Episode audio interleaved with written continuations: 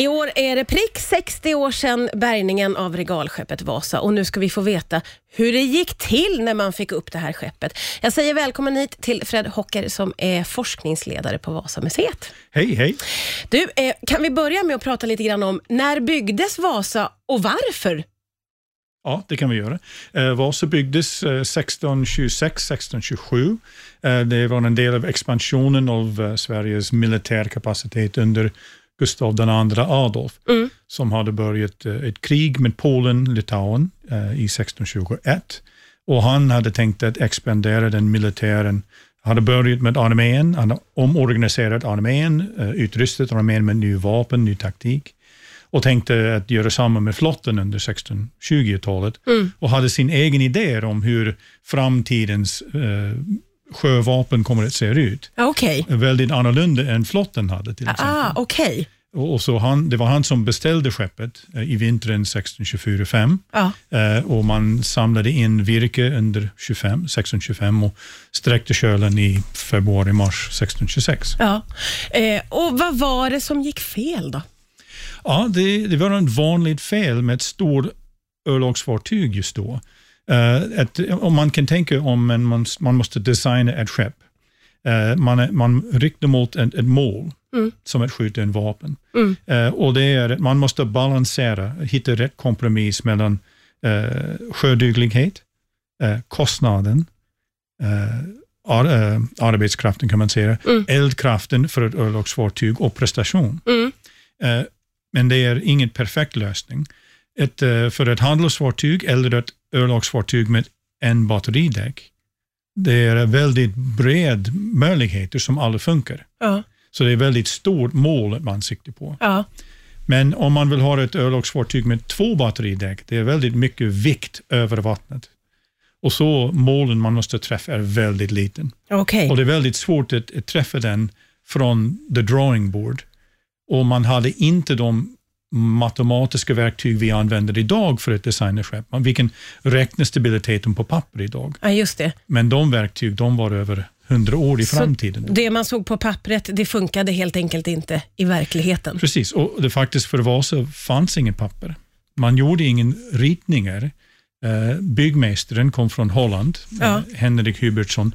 Eh, han jobbade inom en tradition som designade skeppet efter två grundmått, körlängd och maximal bredden. Mm. Och man kunde räkna ut alla andra dimensioner ner till hur stor kölen ska vara, hur- tjock däcksplankorna ska vara, från de två dimensioner ja, efter proportioner. Man behövde inte ha någon ritning av skeppet. Ja, Okej, och det gick, ju, det gick ju fel ganska så snabbt då? För skeppet kom ju inte så himla långt. Ja, för att eh, man kan säga i grund och botten var designen fel. Att, eh, det, att eh, skeppet är för hög eh, och övre delen av skeppet är för tungbyggd. Ja. Det är inte bestyckningen som är problemet. Det är en, en myt, en väldigt populär myt. Ja, Okej. Eh, totalvikten av alla kanoner ombord Ja. var bara 62 ton, som är 5 procent av totalvikten av hela skeppet. Och vi vet från andra örlogsfartyg under 1600-talet att många framgångsrika skepp hade bestyckningsvikten mellan 5 och 7 procent av totalvikten. Ja. Så Vasa ligger väldigt bra där. Ja. Men eh, strukturen som bär kanonerna, det, det vill säga däcket själv, Mm. det är för tungt och för högt upp i skeppet. För tungt och för högt och så gick det som det gick. Eh, jag måste få fråga, visste man alltid att skeppet låg där eller glömdes det bort och så upp, hittade man det igen så att säga? Ja, det, jag skulle inte säga att skeppet var totalt bortglömt. Nej. Eh, förlisningens, histor- förlisningens historia finns i varje historieflotten skrivet efter förlisningen, Ja. från 1700-talet framåt. Ja.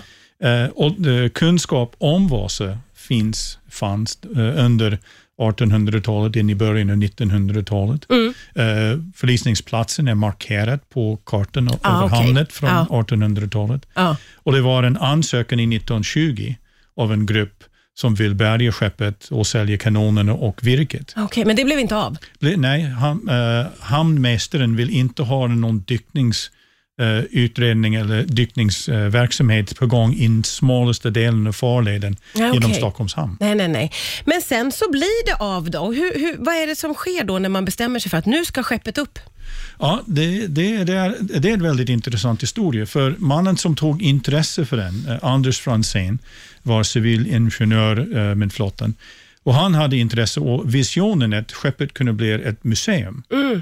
Och Han hade den förmåga att övertala folk att göra galna saker. Okej. Och det, han som, det var han som övertalade fyra aktörer som var alla nödvändigt för att det här funkar. funkar.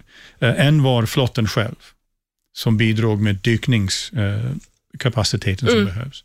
En annan var eh, den företrädare till Riksantikvarieämbetet som bidrog med konserveringsexpertis. Statens sjöhistoriska museet som bidrog med den antikvariska kunskap som behövs. Och sist, eh, Nordens största eh, bärgnings och bogseringsfirma, eh, Broströms, Ja. genom Neptunbolaget. Han övertalade alla fyra av de aktörer att bidra eh, eh, till bärgningen av skeppet. Ja. I stort sett till eh, nästan ingen kostnad. Jaså, han var bra på att övertala. Han var jättebra. Det var, det var en, hans, han var en riktig eh, geni där. Ja. Folk, eh, han ville minnas eh, förrän han hittade Vasa. Men jag tror det är mycket viktigare faktiskt. Det var han som hade visionen och hade förmågan att övertala, övertala alla de aktörer Ja. att bidra till bärgningen. Hur gick det rent praktiskt till? Va, vad gjorde man för att få upp skeppet som ju också satt fast i lera vad jag förstår? Ja, det satt för att det, skeppet hade sjunkit ner i botten till eh, vattenlinjen, så den var fem meter begravd i botten. Ja. Eh, man har använt, eh, det var flera diskussioner om hur man ska bärga skeppet. Eh, och det kom upp ett antal eh, konstiga idéer som dyker upp igång, eh, gång, gång efter gång. En var att frysa skeppet i en stor block is. Oj, vad svårt. Ja, det var, det, det, tänk hur man ska skapa is under vatten. Eh, den andra var att fylla skeppen med pingisbollar. Kreativt i och för sig. Kreativt. Ja. Och det kan faktiskt funka. Det var en test på en tv-program, Mythbusters, som visade att man kan faktiskt bärga ett sjunkna skepp. På ja, just det. Men det var inte det man valde? Nej, eh, Bråströms, eh, Neptunbolaget, såg att vi kommer att göra den här gratis, men bara om vi för år får göra den på den sätt vi känner. Okej. Okay. Så de tog ett metod som har eh, utvecklades eh, i 1400-1500-talet mm. och redan försökt eh, i 1600-talet, eh, 1628-1629, direkt efter förlisningen. Ja. Vi ser spår efter den i, i skeppet. Okay. Och Det är ett koppla skeppet, den sjunkna skepp, till två flytande skepp på ytan. Ja. Eh, och så pumpar ner, pumpar vatten in i de två skepp, eh, till de ligger så lågt i vattnet som möjligt. Spänn upp de kablar som som kopplar skeppet till de två på, på ytan Ja. och så länsa ut vatten igen och Ja, ja, ja. de två skepps Och så stiger reservlyftkraft. Ja, lyften. ja, ja. Ja, ja, ja. Vad smart. Och så det har man gjort. För att lösna skeppet från bottenläran var Mm. också viktigt. För vikten under vattnet av hela skeppet var inte så mycket, men den grepp som läran hade var väldigt starkt. Mm.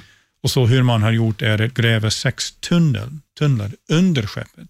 Ja, vilket är obegripligt det här jobbet. Ja, det jag kan inte, jag är själv dykare, äh, yrkesdykare. Ja. Jag ska aldrig gräva en tunnel under skepp i, en, i bottendynen. Nej, men, det, men det gjorde man alltså. Det för gjorde att få upp- flottan. Ja. Eh, och när man väl har fått upp det här enorma eh, skeppet då och liksom drar in det till land, vad gör man då för att det ska liksom konserveras eller hålla sig? Ja, för, för skeppet hade eh, legat under vattnet i över 300 år. Ja, Eh, vattendränkt trä kan inte bara torkas ut. nej. Den kommer kollapsera. Så man måste ersätta vatten med något annat som kan bli hårt in i träcellerna.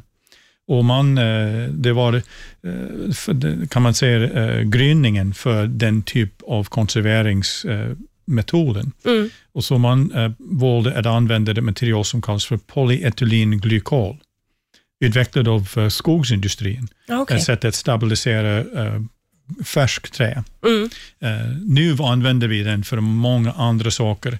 En vanlig ingre- eh, kommer in i shampoon, Jaha, eh, McDonalds milkshakes, allt, allt möjligt. Nej men gud vad konstigt, men det här är ett helt annat program. vi får ta sen Fred. Så, men man kan, eh, eh, dränker material i detta eller sprutar den på och den ersätter vattnet. Och när man torkar ut skeppet så den blir kvar i cellerna och eh, skapar ett, ett ramverk in i cellerna för att bevara deras form och storlek. Ja, just det. Så man eh, måste hålla skeppet blött fram till man kan börja ett, ett spruta. Så har man sprutat Vasa i 17 år, från 1962 fram till 79 Okej. med en polyetylenglykol, eller PEG, Ja. eh, i vattnet eh, fram till det var tillräckligt att bevara Ah, skeppet. Jag måste få fråga, det finns ju bevarat, vet alla vi som har varit på Vasamuseet, så otroligt många saker och prylar. Mm. Eh, fanns de i skeppet eller var de också utspridda på havets botten? Ja, det, både och. Eh, Det var, eh, en, den största mängden låg in i skeppet. Eh, Efter bärgningen man tog in 12 arkeologer, unga män, som grävde ut interiören över fem månader och de hittade någonstans omkring 35 000 föremål Ja. in i skeppet. Men efter bärgningen också gjorde man en utgrävning vid förlisningsplatsen, eller gropen, eh, som den kallades för.